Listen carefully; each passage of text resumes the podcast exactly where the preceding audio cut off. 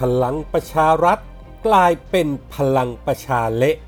สันดานนักการเมือง แย่งเก้าอี้คุ้มงบ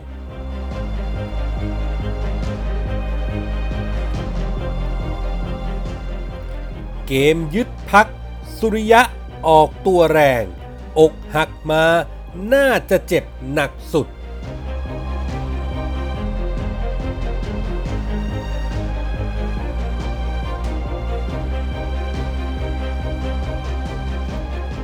วัสดีครับ ขอต้อนรับทุกท่านเข้าสู่ MGR Podcast ครับ ผมเกษตรชนะเสรีชัย รับหน้าที่ดำเนินรายการครับ วันนี้ผมมีคอลัมน์ข่าวปนคนคนปนข่าวมาฝากคุณผู้ฟังกันเช่นเคยครับ เริ่มกันที่เรื่องแรกครับ พลันที่พรกกู้เงินผ่านสภามาแค่วันเดียว กลุ่มที่อยากให้มีการเปลี่ยนแปลงภายในพักพลังประชารัฐ ที่วันนี้เปิดหน้ากันชัดเจน อันประกอบไปด้วยกลุ่มของวิรัตรัตนเศษกลุ่มสองมิตร สุริยะจึงรุ่งเรืองกิจ และสมศักดิ์เทพสุทิน กลุ่มสุชาติชมกลิ่น และกลุ่มนัทพลทีพสุวรรณกลุ่มพวกนี้ก็ได้ทีเดินเกมที่ไตร่ตรองไว้แล้วทันทีครับ เริ่มต้นให้สมศักดิ์เทพสุทินรัฐมนตรียุติธรรมแกนนำกลุ่มสองมิตรเอามาปล่อยข่าว ว่าจะมีการเปลี่ยนแปลงครั้งใหญ่ภายในพักพลังประชารัฐให้ติดตามกันให้ดีๆ ตกบ่ายภัยบูลนิติตะวันรองหัวหน้าพักก็จัดแถลงข่าวรับลูกตามสมศักดิ์ว่า ได้รับแจ้งจากกรรมการบริหารพัก 18 คน ขอลาออก โดยจะมีผลตั้งแต่ 1 มิถุนายน 2563 เป็นต้นไป เป็นผลให้กรรมการบริหารพักชุดเก่า 34 คน ซึ่งมีอุตมะสวนายนเป็นหัวหน้าพัก สนธิรัตน์สนธิจิระวงเลขาธิการพักต้องพ้นตำแหน่งตามไปด้วย ทันทีที่เรื่องนี้แพร่กระจายไปตามสื่อ สังคมก็วิพากษ์วิจารณ์กันกว้างขวาง จากพักพลังประชารัฐก็กลายเป็นพลังประชาเละที่ว่าเละก็เพราะว่าส่วนใหญ่มองว่า ไม่ใช่เวลาที่กลุ่มเคลื่อนเหล่านี้จะมาเคลื่อนไหวล้มโต๊ะอยากมีอำนาจ เพราะประชาชนยังทุกระทมจากพิษโควิด นี่อะไรกัน พรกกู้เงินเพิ่งจะผ่านสภาพอผ่านปุ๊บ สันดานนักการเมืองเสือหิว ก็โผล่ออกมาเล่นการเมืองแบบหน้าด้านๆทันที กลิ่นเงินจากพรกเงินกู้ 3 ฉบับ คงเย้ายวนเกินไป จนทนไม่ไหว ต้องทำตามกลุ่มตัวเองเท่านั้น ไม่สนว่าสสในพัก ไม่สนอะไรไม่ที่ถูกที่ควร และก็ไม่สนว่าอะไรที่ควรจะทำให้ประชาชน ผลที่ตามมาก็คือ กลุ่มนักการเมืองฝ่ายเสือหิวพวกนี้ จะรู้ตัวหรือไม่ก็ตาม ว่าพวกเขาเองได้ทำให้พักพลังประชารัฐ เละเป็นโจ๊กไปเรียบร้อยแล้ว ในสายตาของสังคม ประชาชนมองว่าพวกนี้ห่วงแต่แย่งชามข้าวไม่เห็นหัวประชาชน แถมข้ออ้างที่ว่าเมื่อทำการเปลี่ยนหัวหน้าพักกำจัดกลุ่มสี่กุมารลงได้ จะได้เป็นจุดเริ่มต้นใหม่ แต่คิดหรือไม่ว่ากับเป็นตัวเร่งให้รัฐบาลลุงตู่ไปถึงจุดจบเร็วขึ้นมากกว่า แน่นอนว่าความพยายามของฝ่ายนี้ ซึ่งเดินเกมให้กรรมการบริหารพักลาออกมีมานานแล้ว จนพัฒนากลายเป็นสร้างความขัดแย้งภายในพักหลายคนในพักไม่เห็นด้วยที่จะให้เกิดการเปลี่ยนแปลง เพราะบ้านเมืองยังอยู่ในสภาพแบบนี้ คนกลุ่มนี้ก็ฟาดงวงฟาดงาอวดสักดาส่งกำลังออกมาท้าทายคนในพักให้มาวัดกันแบบเห็นๆมาแล้ว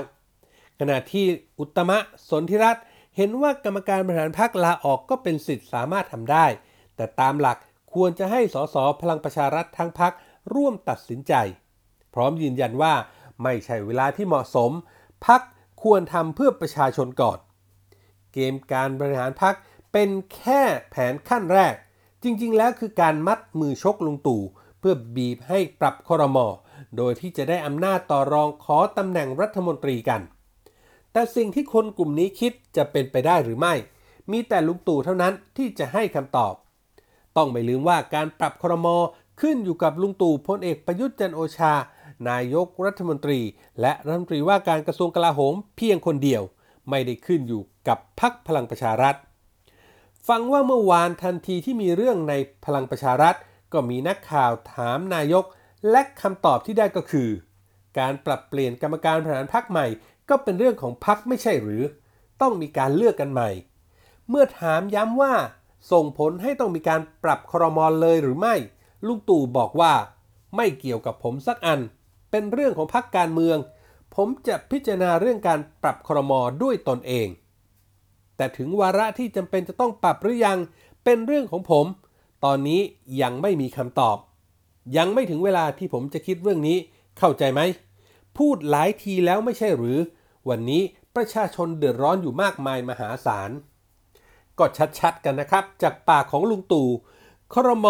เป็นเรื่องของนายก ตอนนี้ไม่ปรับและยังไม่ถึงเวลา อย่างนี้คงต้องบอกว่า กลุ่มกวนเหล่านี้ทำให้พลังประชารัฐเละเป็นพลังประชาเละ เรียกว่าฝันค้างเลยไหมมโนฝันกันไปว่าจะเป็นรัฐมนตรี คุมงบ4แสนล้านก็เจอลุงตู่สวนกับดอกนี้ แถมยังแววว่ารายชื่อกรรมการบริหารพักที่ลาออก ก็ไม่รู้ว่าเป็นของจริงทั้ง 18 คนหรือไม่ หรือแอบอ้างชื่อเขาเอามาใส่ให้ครบๆตามแผน หากมีคนโวยวายขึ้นมา งานนี้ก็ดูไม่จืดละครับ จับตาดูกันให้ดีๆ คดีนี้อาจมีสิทธิ์พลิกได้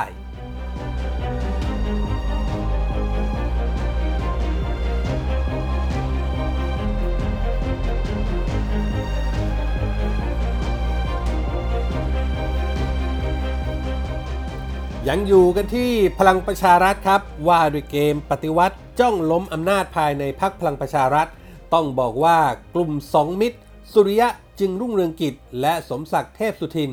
ออกตัวแรงแบบชนิดที่ว่า พกพาความมั่นใจมาเต็มพิกัด โดยเฉพาะพี่ใหญ่สุริยะ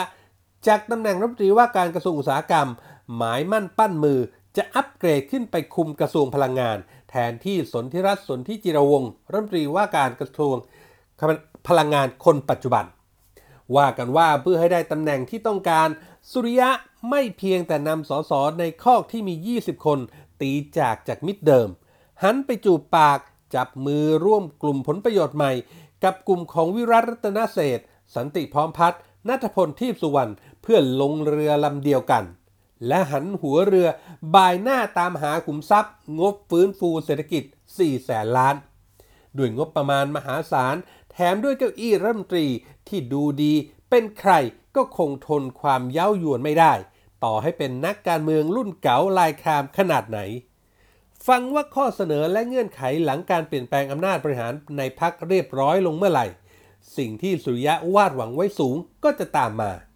จึงไม่แปลกที่สุริยะเมื่อถูกชักชวนให้มาร่วมกับกลุ่มที่เตรียมก่อการไว้พร้อม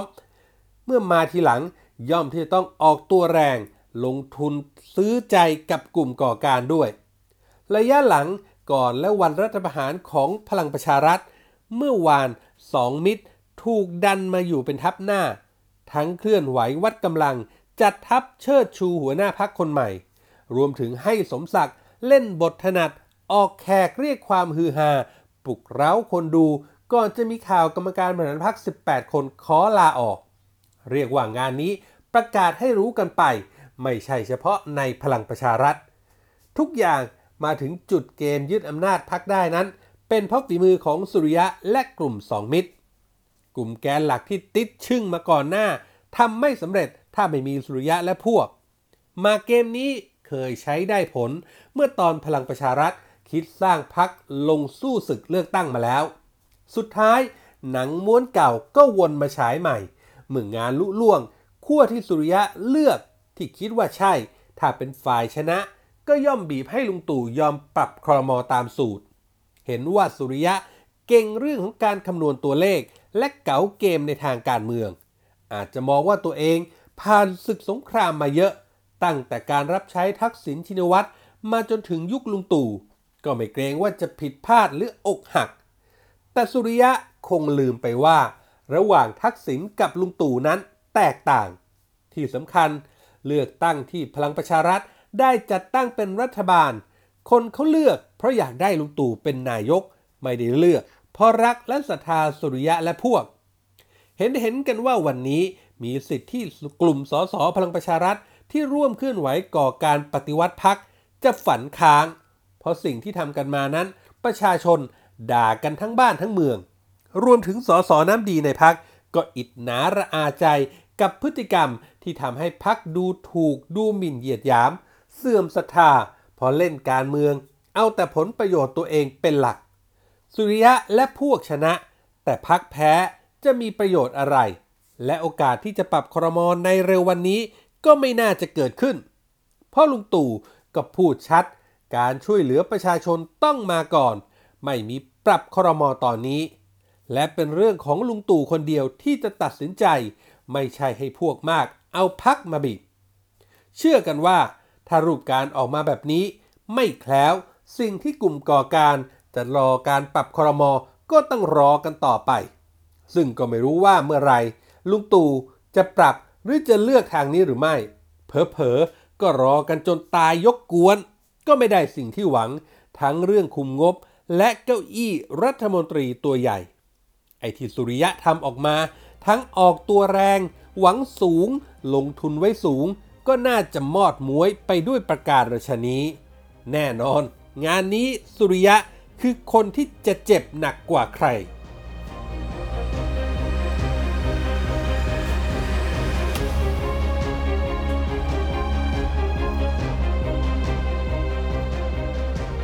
นี่คือเรื่องราวที่ผมนำมาฝากกันในวันนี้ครับ กับคอลัมน์ข่าวปนคนคนปนข่าวจากเว็บไซต์ผู้จัดการออนไลน์ครับ คุณผู้ฟังสามารถเข้าไปอ่านเพิ่มเติมได้ครับ ในเว็บไซต์ของเรานะครับ